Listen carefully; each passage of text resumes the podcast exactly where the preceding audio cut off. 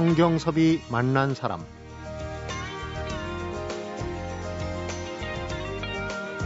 내 건강의 주체는 병원이나 약국이 아니라 바로 나 자신입니다. 내게 꼭 필요한 의료 서비스를 적절히 선택할 수 있는 현명한 의료 서비스 소비자가 되어야만 자신의 건강을 지킬 수가 있습니다. 성경섭이 만난 사람, 오늘은 사람들의 삶과 건강에 기하고자 애쓰는 아폴로엠 대표 신재원 MBC 전 의학 전문 기자를 만나봅니다.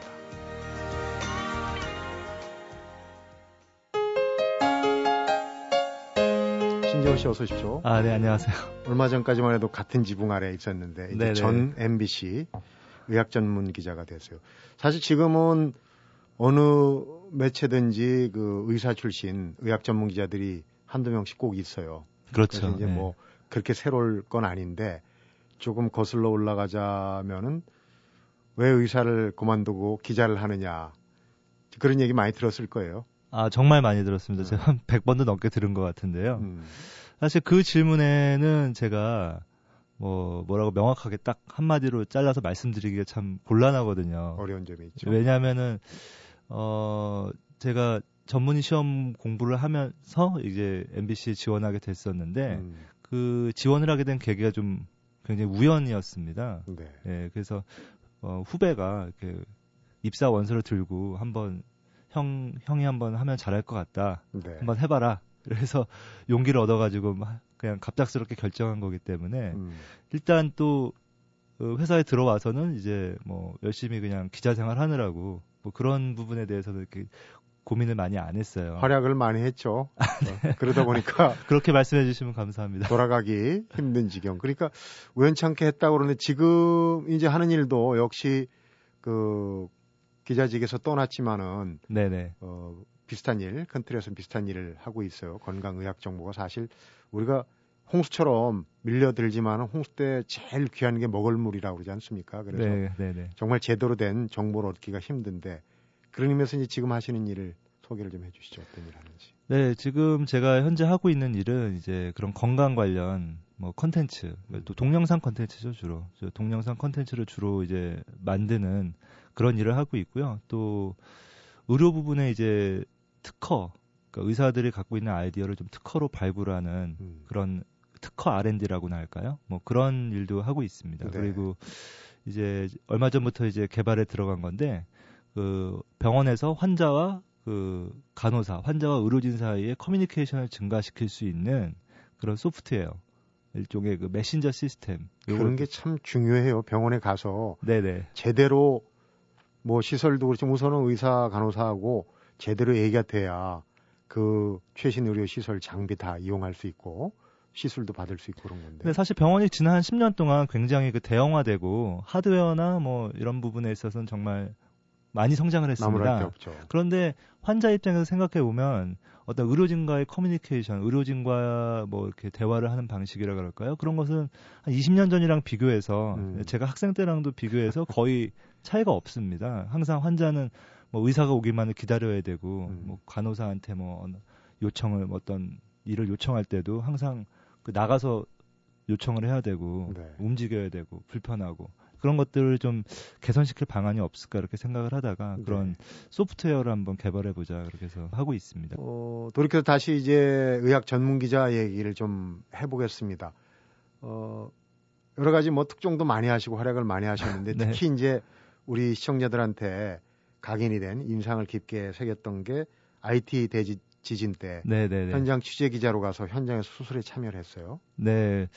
그 사실 의학 전문 기자가 대한민국에서 이렇게 뭐좀 드문 직업이잖아요. 네. 거기 그러니까 그런 참사 현장에 사실 의학 전문 기자가 특파원으로 파견된 거는 사실 제가 대한민국 최초거든요. 2010년. 예, 예, 2010년이었는데 그러다 보니까 이제 어 저도 이제 가서 물론 취재를 열심히 했지만 거기에 그 뭔가 수술이 필요한 사람 환자들이 있, 있는데 외과 의사 혼자 수술을 할 수가 없지 않습니까? 네. 그래서 옆에서 누가 이제 어시스트를 해줘야 되는 것이죠. 그러니까 병원에 가면은 이제 집도의가 집도를 하지만 옆에 그 레지던트들이 전공의들이 도와주지 않으면 수술을 이루어질 수가 없습니다. 병원 드라마에서 우리가 많이 보지 네네네. 않습니까? 네, 그래서 제가 사실은 직접 수술을 집도한 건 아니고요. 음. 그 외과 선생님이 수술하시는데 제가 같이 어시스트를 하면서 어, 도와준 거죠. 음. 예. 뭐 사실 뭐 제가 그건 잘합니다. 제가 집도는 못해도 수술 옆에서 거들어 주는 거는 제가 많이 해봤기 때문에 전공이 또 가정의학. 예, 가정의학과를 해서 제가 외과 뭐 주치도 해보고 해봤기 음. 때문에 그런 부분은 제가 자신 있습니다. 그래서 이제 신종 기자 얘기할 때 그것 때문에 이제 상도 타고 그러셨는데 한국의 산제이 굽타다 그러는데 아, 네, 네, 네. 산제이 굽타라는 분이 어떤 분입니까? 얘기 나온 김에. 어, 산제이 굽타는 굉장히 그 미국에서 가장 유명한 의학 전문 기자죠. 네. CNN의 의학 전문 기자를 좀 오래 하셨고요. 어. 실제로 신경외과 의사입니다. 이분은 신경외과 의사고 실제로 병원에서 뭐 환자도 보세요. 환자도 보시면서 CNN에서 이제 의학 전문 기자 그 의학 프로그램을 진행을 하시고 음. 그런 아주 유명한 분이죠. 그 음. 그분이 그 IT 대지진 때 그 IT에 가서 이제 그 수술을 했죠 그분이 음. 그 수술 수술을 해서 굉장히 그 유명해졌는데 그분은 이제 집도를 직접 하시고 네 그분은 이제 아마 그 머리에 그 파편을 박힌 어떤 음. 소녀를 그 파편 제거 수술을 아마 한 걸로 제가 알고 있습니다 그래서 네. 제가 우연치 않게 또 그분처럼 그렇게 했기 때문에 그 대단한 그 영광이죠. 네네네. 기회를 받는다는 게. 의학 전문 기자라면서 고민되는 순간도 사실 많이 있을 겁니다. 오늘 얘기 규제하고 맞물리는 부분도 있는데 사실 경쟁 보도를 하다 보면은 그릇된 정보 특히 이제 뭐 대단한 신약이 나오는 것처럼 어떻게 보면 좀 이용당하는 부분도 있고 네. 그런 부분은 저도 기자 생활하면서 옆에서 보면 좀 어, 의학 전문 기자들이 조심해야 될 부분. 사실 그거를 가장 잘 보여준 사태가 아마 황우석 사태가 아닐까 네, 그렇죠. 이렇게 생각을 합니다. 그래서 어떤 기자들이 어떤 특종이나 이런 거 뭐 이런 거에 좀 매몰됐을 때 그 놓치기 쉬운 함정 그리고 그런 어떤 전문적인 영역에서 전문적인 영역에서 그 전문성을 좀 갖추는 것이 왜 중요한가를 좀 보여준 그런 음. 한국 언론에서 굉장히 중요한 그 사례였다고 저는 생각을 하거든요. 특히 이제 신약 개발 기사 같은 경우는 이제 뭐 동물 실험 거치고 또 인체 임상 실험하면 바로 실용화 될 것 같은데 그게 뭐 전문 용어입니다. 일상 이상 삼상 굉장히 오래 걸리는데 네네. 너무 빨리 기사를 써서 그런 약들이 한 10년 지나고도 어디 갔을까? 네네. 아, 이렇게 생각하시면 됩니다. 동물 실험을 성공한 거 몇 천 개 중에 한 개 정도가 네. 그 실제로 약으로 나온다고 생각하시면 되거든요. 음. 기간도 뭐 5년, 10년 이렇게 걸리고요. 그렇죠. 네. 요번에 이제 그런 저런 걸 담아서 올바른 의학 정보, 정말 검증되지 않은 의료 정보는 독이다 이렇게 이제 어 서두에 네네. 도를 다루셨던데 어, 병원이 당신에게 알려주지 않는 진실이란 책인데 병원 또 의사들의 시술, 식품회사, 제약회사 또 우리 의료체계 전반에 대해서 꼭 알아야 될 정보들을 이제 그 친절하게 정리를 해 주셨어요. 네. 책을 보니까 이 체제가 준비하는 데꽤 오래 걸렸을 거라는 생각이 사실 뭐 준비 기간은 좀 오래 걸렸습니다. 사실 이런 뭐 책을 낸다는 게 어떻게 보면 쉽지는 않았어요. 굉장히 내용을 또 철저하고 꼼꼼하게 써야 되기 때문에 책이라는 게 또 기사랑은 좀 약간 다른 면이 있더라고요. 네. 어, 책이라는 거는 이제 어, 출판이 되어서 오래오래 남는 거지 않습니까? 그러니까 하다못해 옷자 하나만 나더라도 굉장히 그 그러면. 오점이 남고 말은 흘러가 버리는데 예 예. 그래서 굉장히 좀 고민이 많이 됐고 내용 자체도 어 어느 한쪽을 편들어 주는 것이 아니라 예를 들어서 뭐 의료계나 병원이 잘못 생각 잘못하는 것이 있으면 그걸 비판을 하고 네. 또 어, 소비자가 좀 잘못 알고 있고 음. 소비자가 오해하는 부분이 있으면 그런 부분을 좀 풀어주고 짚어주고. 예, 그래서 좀 의료계와 이 국민들 간에 좀 커뮤니케이션 하는데 좀 고리 역할을 좀 해봐야겠다 음. 이런 생각을 가지고 사실 기획을 했습니다. 그러다 보니까 아무래도 좀 책을 쓰는데 좀 많은 어려움이 음. 있었죠. 밝힐 건 밝히고 풀건 네. 푼다 그런 얘기인데 그래도 어쨌거나 병원이나 의사 또 본인이 어 어쨌든 의사 자격증이 있는 의사 신분이고 개업은 안 했지만 또 식품 회사니 또 의약품 제조 회사니 이게 참 커다란 그 어떻게 보면 힘이 있는 데 아닙니까? 그래서 네, 네. 자칫 잘못하면 적을 만들 수도 있는데 어쨌거나 그 얘기 의료 소비자가 꼭 알아야 될 얘기를 지금부터 풀어서 해보겠습니다. 청취자분들이 정말 궁금해 할 만한 얘기만 꼭꼭 집어서 네네. 얘기를 한번 나눠보도록 하겠습니다. 성경섭이 만난 사람 오늘은 MBC 전 의학 전문 기자 신재원 아폴로엠 대표를 만나보고 있습니다.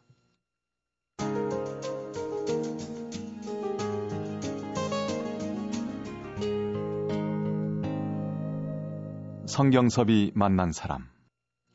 책에도 제일 앞에 나오는 부분인데 이 동네 의원들 가면 좀 의아할 때가 많아요. 이제 진료 과목에 관련된 얘기인데 의사는 한 분인데 진료 과목 굉장히 많아요. 그래서 저걸 어떻게 다 보실까?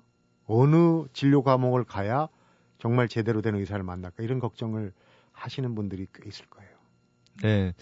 우리나라는 그 의료법에서 의사 자격증을 딱 따면은 어떤 과목의 진료든지 다 할 수가 있습니다. 그렇습니까? 네.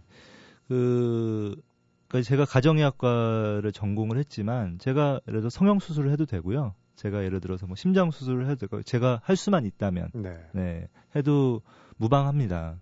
그래서 어 많은 그, 그 병, 의원들이 많은 개인 병원들이 이제 여러 여러 과목의 진료를 하는데요. 보통은 이제 뭐 내과면 소아과나 뭐 피부과를 뭐 같이 본다든지 뭐 이런 식이죠. 근데 병원에 가셔서 이제 그 전문의 자격증이 있습니다. 그래서 내가 만약에 뭐 내과 진료를 받고 싶으면 내과 전문의한테 가는 것이 가장 좋겠죠. 네. 그래서 그런 병원에 가시면 반드시 그런 의사의 어떤 전문의 자격증 같은 걸 확인을 하시고 네. 사실 간판에서도 좀 유추할 수가 있습니다. 간판에서 예를 들어서 뭐 신재원 내과 이렇게 돼 있으면은 네. 그 사람은 내과 전문입니다. 근데 예를 들어서 신재원 뭐 의원 진료 과목 내과 이러면 이, 이분은 이제 내과가 전문의가 아닐 가능성 아니죠. 네. 네. 그런 차이가 있습니다. 또 하나는 우리가 이제 의료 전달 책에 참 많이 나오는 얘기인데 작은 병을 큰 병원에 가면은 어, 자원 낭비고 경, 경제적으로도 손실이다. 그래서 이제 동네 병원, 의원, 병원부터 좀 가라 하는 얘기는 많이 하는데 실질적으로 큰 병원에 가서 크게 득을 보지 못하는 경우가 많다. 이렇게 풀어서 설명을 해 주셨어요. 어떤 경우인지. 예를 들어서 그 뭐 뼈가 부러진 경우가 있지 않습니까? 뼈가 부러지면 이제 골절이라 그러죠. 네. 그래서 골절은 뭐 이제 뭐 부목을 대든지 아니면은 이제 그 석고붕대라 그래서 어, 석고붕대를 하든지 아니면 이제 심한 경우는 이제 수술을 하는 경우가 많습니다. 근데 보통 대학병원에 가게 되면은 그 골절 환자 같은 경우는 대부분이 이제 그 교수급이 보는 것이 아니라 그 음. 밑에 이제 전문의를 갔다 한 사람이나 아니면은 뭐 전공이 뭐 한 3년 차, 4년 차.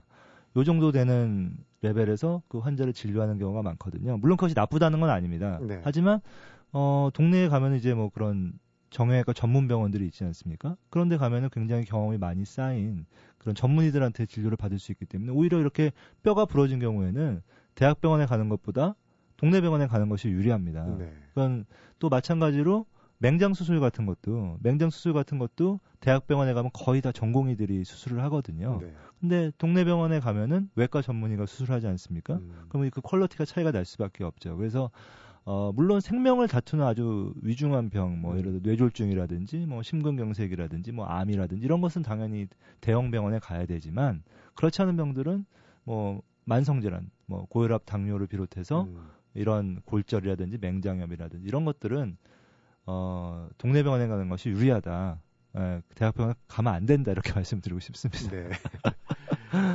알면서도 네네. 이제 우선 뭐 큰 병원이 뭔가 낫겠 그리고 이제 가벼운 증세 속에 또 뭐가 있는지 걱정할 수도 있고 이제 그런 건 있겠죠. 그런데 응급실 경우에는 특히 저도 모르는 부분을 깨달은 게 대형 병원의 응급실 체계가 좀 묘하더라고요. 네네. 그걸 좀 알아야 될 필요가 있을 것 같아요. 뭘, 물론 급하면은 응급실에 가야 될 상황이면 뭐 이것저것 따지지 않고 가야 되지만은 참고로 좀 설명을 해 주죠. 어떤 그 체제로 움직이는지.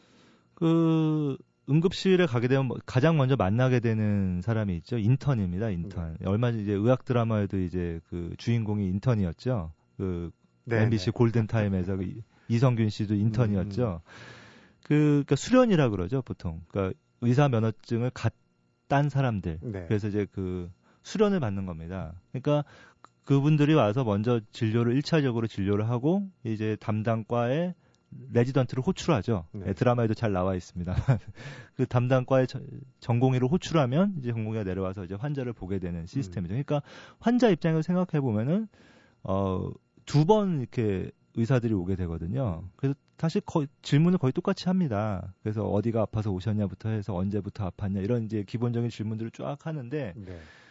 환자 입장에서는 빨리 좀 치료를 해줬으면 좋겠는데 이제 인턴이 와서 진료를 하고 또 음. 전공의가 와서 똑같은 거 또 물어보고 어떤 경우에 전공의가 보고서 이제 교수급에 넘기는 경우도 있습니다. 그럼 네. 교수님이 와서 또 물어보고 그러면 똑같은 질문 세 번 받잖아요. 네. 그럼 환자들이 굉장히 좀 그런 거에 대해서 좀 예민해 하시는 경우가 있고요. 또 네. 나는 아파서 응급실에 왔는데 저 사람은 분명히 나보다 뒤에 왔는데 저 사람은 먼저 봐준단 말이죠. 네. 이런 경우 굉장히 좀 화가 날 수가 있습니다. 근데 대형병원 응급실이란 곳은 먼저 온 순서대로 보는 것이 아니라 물론 환자들이 환자가 별로 없으면 먼저 그 순서대로 봐, 보죠. 근데 네.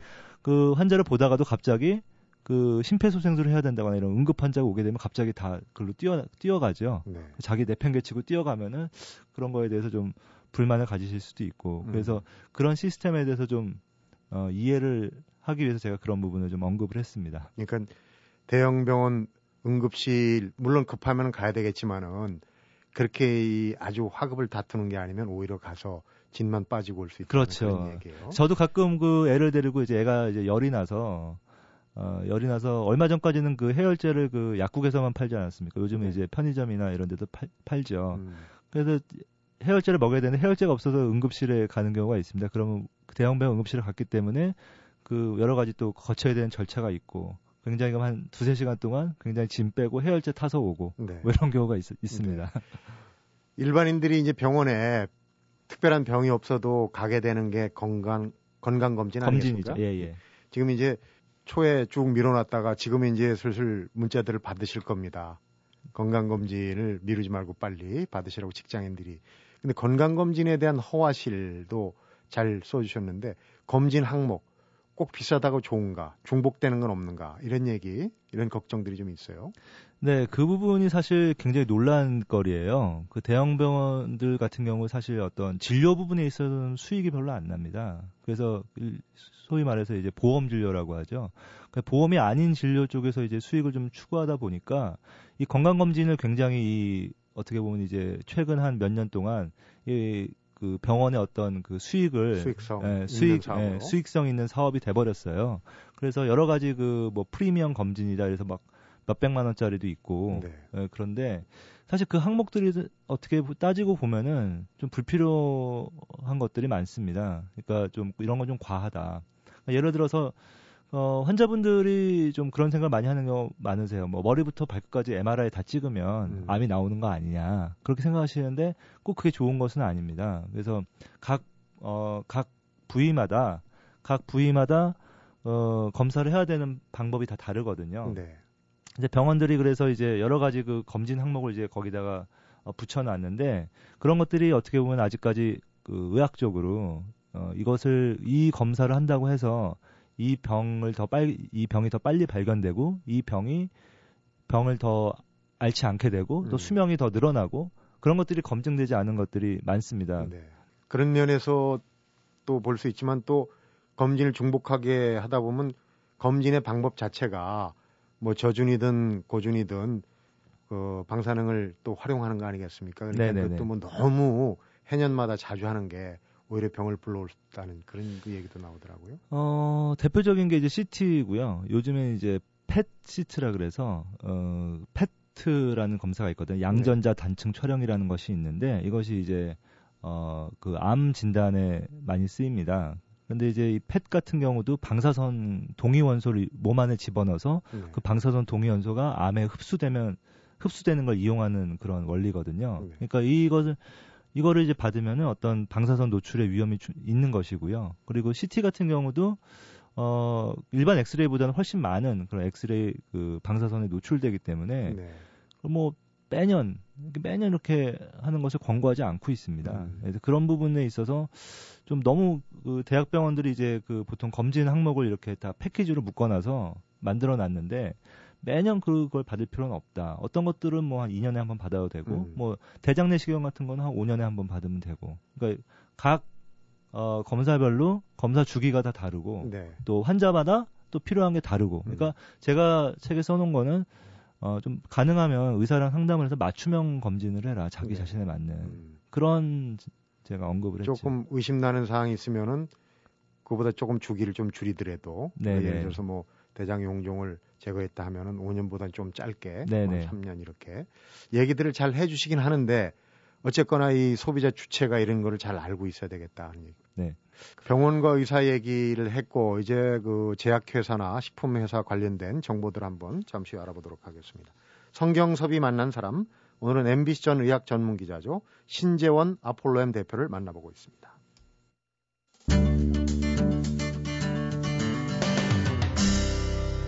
성경섭이 만난 사람 요즘 보면 약품이나 이 의료 광고가 정말 대중교통 버스나 지하철 광고판 아주 도배 할 정도에 얼마 전에 굉장히 유명한 광고도 있지 않았습니까? 뭐 간 때문이야 뭐 네. 그런 광고도 있었고 그리고 특히 이제 성형 성형 네. 전후 해가지고 붙이는데 너무 그 이 과잉된 잘못된 오해를 불러일으킬 수 있는 그런 의학 정보들이 어, 난무하고 있다는 생각이 들어요.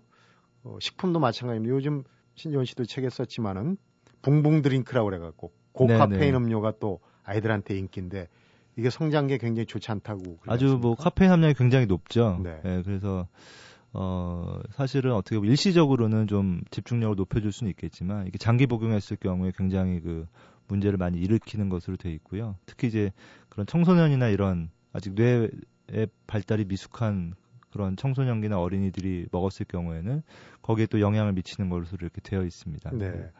예전에 뭐 미 식품의약국 FDA가 승인했다 그러면 아주 그 전가의 보도처럼 아주 안전한 걸로 믿고 이제 뭐 그것을 이제 빌미로 한 이제 사기도 왕왕 있고 한데 건강식품, 건강기능식품 이런 부분도 사실은 소비자들이 잘 알고 어 먹어야 될 그런 부분이에요. 네, 그 부분에 대해서 사실 책에 많이 많은 부분이 할애가 돼 있죠. 어, 그래서 사실 건강기능식품 가장 유명한 게 뭐 홍삼, 뭐 비타민, 그다음에 오메가 3, 뭐 글루코사민, 뭐 그런 것들인데 네. 사실 홍삼 같은 경우도 이제 연구가 많이 되어 있지만 이 사람을 대상으로 한 연구는 그렇게 많지 않아요. 네. 대개 이제 뭐 동물 실험이나 어떤 실험실 연구들이 많고 그 제가 뭐 홍삼에 대해서는 어그 뭐 효과가 있다 없다라고 딱 단정 내리기는 힘들지만 어, 아직 밝혀지지 않은 부분이 좀 많다 이렇게 좀 네. 말씀을 드리고 싶습니다. 근데 비타민 같은 경우에는 이게 그 굉장히 많은 부분이 밝혀져 있어요. 그래서 어, 이 합성 비타민. 이게 비타민이라는 게 원래 이제 뭐, 뭐 채소나 과일에 많이 들어있는 건데, 네. 그러니까 자연적으로 섭취했을 때는 이것이 뭐 수명도 연장하고 암에도 덜 걸리고 뭐 맞습니다. 근데 이게 인공 비타민, 합성으로 음. 만든 비타민 같은 경우에는 오히려 일부 암 발생을 뭐 증가시킬 수 있다는 연구들이 계속 나오고 있어요. 그리고 수명을 더 단축시킬 수 있다. 과용했을 때. 네네. 그, 어, 과용이 아니라 매일 뭐 꾸준히 복용하는 그러니까 음. 일, 상적인 복용으로도 아, 장복을 하면은 네네 일상적인 복용으로도 충분히 그렇게 될 수 있다는 그런 연구들이 계속 발표가 되고 있어요. 그래서 그 부분은 이제 제가 이제 전문가의 어떤 그 멘트나 전문가의 기고를 통해서 충분히 책에 밝혀놨습니다. 그래서 음. 어, 비타민은 가능한 음? 가능한 정말 내가 어, 나는 정말 밥하고 뭐뭐 뭐 밥하고 고기만 먹고 야채나 과일은 전혀 안 먹는다. 이런 분은 진짜 어, 결핍 결핍이 두렵, 두렵다. 네. 결핍이 네. 의심된다. 이런 분들은 뭐 어, 그런 부분까지 드시지 말라. 영양은 아니지만 그냥 정상적으로 식사를 하고 일상적인 식생활을 하시는 분이 굳이 또 내가 뭔가 모자란 게 없을까 해서 음. 비타민을 굳이 또 복용하는 것은 저는 정말 말리고 싶습니다. 일부에서는 많이 먹을수록 좋다는 생각을 갖고 계신 분이 그래서 요즘은 그래서 어떤 게 비타민 주사까지 나왔잖아요. 그래서 일부 그렇죠. 병원에 가면은 이제 네. 고용량 뭐 비타민 C 주사 이런 게 굉장히 유행을 합니다. 뭐 피로 회복에도 좋고 뭐 이게 감기도 안 걸리고 굉장히 좋다고 해가지고 굉장히 유행을 하는데 그런 것들이 다 근거가 빈약합니다. 음. 그래서 가능하면 이게 그런 것도 좀 하지 마시라 이렇게 제가 책에 써놨죠. 그러니까 네. 어떻게 보면 그 일종의 병원의 상술이라고 볼 수가 있어요. 음. 그런 것들 이용하는 것들이. 또 한 가지는 아시는 분들은 아마 출산 경험이 있고 하신 분들은 잘 알 겁니다만은 제왕절개 술 다음에 자연분만 하는 거. 우리 뭐 외국에서는 그거를 이제 V백이라고 그러나요? 네, V백 해주는데 네. 우리는 그렇지 않다. 네네. 일단 제왕절개로 가면은 두 번째, 세 번째 아이는 반드시 제왕절개를 권한다. 그런 이제 얘기가 있거든요. 그 진실은 뭡니까? 그래서 사실 그런 부분이 언론에 의사들이 제왕절개를 선호하는 이유가 이제 좀 돈벌이 때문이다. 이런 식으로 이제 많이 소개가 됐거든요, 언론에. 네. 사실 그 부분은 좀 제가 볼때 틀린 것 같아요. 그러니까 의사들이 좀 제왕절개를 선호하는 선호하진 않지만 제왕절개 어, 어떤 그런 응급 상황이 있을 때 자연분만을 하다가 어, 제왕절개로 다른 나라보다는 쉽게 넘어가는 네. 편입니다. 그게 왜 그러냐면은 그게 법원 판결 때문에 그래요. 모든 그 재앙절개 관련 판례를 보면은 이 재앙절개를 넘어가지 않아서 만약에 자연분만을 고집하다가 사고가 나면 굉장히 의사가 크게 책임을 집니다. 어. 그런데 이제 재앙절개로 넘어가서 갔을 때는 의사한테 책임이 좀 적거든요. 음. 그러니까 일종의 그 방어 진료죠. 예, 그런 부분이 좀, 어, 좀 다른 외국이랑, 그 판례가 좀 그렇게 강하기 때문에 의사들이 거기에 좀 따라가는 면이 있다 이렇게 좀 말씀을 드리고 싶고, 그 재앙절개 후에 그럼 꼭 자연분만을 하면 안 되냐? 그건 아닙니다. 근데 네. 거기는 굉장히 많은 시설과 인력이 들어요. 그, 왜냐면 그 재앙, 재앙절개를 한 자궁으로 자연분만 하다 혹시 사고가 났을 때 음. 빨리 대처를 해야 됩니다. 응급 수술을 바로 대비를 들어- 해놓고 되는 15분 내에 시수, 수술로 들어가야 돼. 15분에서 한 30분 이내에 들어가야 되는 걸로 제가 알고 있는데 그렇게 그런 인력이나 시설을 운용할 만한 그런 돈이 안 됩니다. 음. 그래서 외국 같은 경우는 이제 그런 부분에서 충분히 보장이 되기 때문에 어, 일단 노는 거죠. 그러니까 만약을 대비해서 놀릴 수가 있는데 네. 우리나라 현실은 좀 그렇지 못한 부분이 있어요. 그러니까 네. 그런 거를 어, 시설이나 인력을 그렇게 많이 쓰면서 그거를 하기에는 좀 현실적인 어려움 때문에 의료 수가하고도 관련이 네네. 그래서 있겠군요. 일부 병원에서만 지금 하고 있고 음. 아마 대부분의 병원에서 제가 안 하는 걸로 알고 있습니다. 음. 그래서. 그 방어적인 진료라고 그랬는데 사실은 병원에서도 지금 시설을 확충하고 하다 보면은 좀 과잉 진료 네네. 의구심이 좀 있어 환자들이 저렇게 비싼 기계를 들여놨는데 가면은 웬만하면 검사를 받게 하지 않겠느냐는 의구심이 꼭 있거든요. 어떻습니까? 실제로는 그런 게 좀. 이두 가지가 두 가지 측면이 좀 복합돼서 나타나는 건데요. 이제 병원들이 어 실질적으로 환자 그 진료, 환자 치료 부분에 있어서는 수가가 낮기 때문에 그런 부분에 있어서는 돈을 못 법니다. 오히려 적자예요. 그러니까 검사를 많이 함으로써 음. 검사를 많이 함으로써 이제 그걸 좀 맞추는 그런 경향이 있고 대표적인 게 요즘 그 대형 대형 병원 같은 경우에 다 의사들이 다 실적을 다 측정합니다. 네. 그래서 검사를 얼마나 내고 수익을 얼마나 내고 이런 걸 다 측정하거든요. 그게- 성적표가 나오는 거. 네네. 그게 이제 최근 몇 년 전부터 그렇게 되고 있는데 좀 그런 것들은 좀 저는 좋지 않다고 생각을 하고요. 물론 네. 어쩔 수 없, 지금 현실적으로 어쩔 수 없는 부분이 있겠지만 좀 바로 잡아줘야 되는 부분이라고 생각을 하고 그 또 한 가지는 이제 그 방어 진료인데 그 환자들이 이제 대형 병원에 와서 예를 들어서 암 진단을 놓친다든지 네. 이렇게 되면 굉장히 요즘은 좀 나쁜 소문이 나겠죠. 예, 나쁜 소문도 나고 요즘은 이제 인터넷이 발달했기 때문에 의사들이 그런 거에 대해서 굉장히 그 두려워합니다. 네. 그래서 어, 가능하면 어, 검사를 다 하는 거죠. 할 수 있는 검사를. 네. 예, 물론 그게 꼭 좋은 거라고 볼 수만은 없습니다. 네. 여러 가지 이제 그 청취자분들이 궁금해야 될 부분을 제가 대신해서 질문을 드렸는데 마무리하는 차원에서 전반적으로 이런 부분들은 의료 소비자로서 좀 알아야 되는 부분이 비중이 크다 하는 거 정리를 좀 해보겠습니다. 사실 가장 중요한 부분이 이제 다 많은 분들이 그런 말씀을 하십니다. 그러니까 어, 의사를 잘 만나는 게 중요하다. 음. 그런 말씀을 하시잖아요. 근데 저는 가장 중요한 게 이 의료 진과의 커뮤니케이션이라고 생각을 해요. 네. 그래서 자기랑 커뮤니케이션이 되는 의사를 주위에 한 명 정도는 갖고 있어야 된다고 생각을 하고요. 네. 네, 그거를 좀 만드는 게 가장 중요하고 또 어떤 병원에 갔을 때 그 의사가 그 이름난 병원이 아니더라도 웬만큼 규모가 되는 병원에 있는 그 의사 선생님들이라면은 요즘은 다 실력들이 어느 정도 그 상향 평준화가 돼 있습니다. 네. 그래서 꼭 뭐 특정 병원의 특정 교수를 고집하지 않아도 된다고 저는 생각을 하거든요. 그러면 이제 중요한 게 뭐냐. 나랑 좀 이렇게 말이 통하는 의사. 음. 그리고 주위에 그런 환자들과의 어떤 그런 커뮤니케이션 평판이 좋은 의사를 찾아가는 게 어떻게 보면은 어 훨씬 좋은 의료 서비스를 받을 수 있는 소비자의 입장에서 네. 그런 측면이 있다고 저는 생각을 합니다. 어차피 사람이 하는 일이고 부부뿐만 아니라 사람들 대인 관계도 적절한 표현인지 몰라도 궁합이 맞는 사람이 있거든요. 네네네. 의사하고도 그렇죠. 잘그 궁합이 잘 맞는 그런 의사를 주변에 꼭 한 명 정도는 두는 게 좋겠다는 일종의 그 주치라고 생각하시면 되겠죠. 그러니까요. 예, 그런 언제든지. 조언할 수 있는. 조언을 받을 수 있는. 네.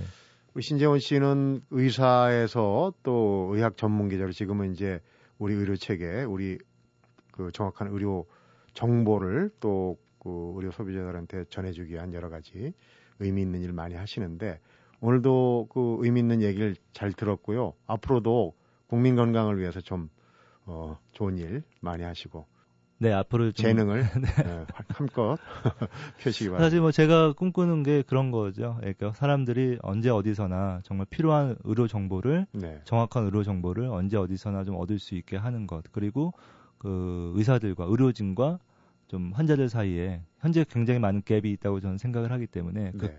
그 격차를 그걸 좀 줄여보고자 음, 하는 그런 노력들을 좀 계속해 나갈 생각입니다. 그러니까요.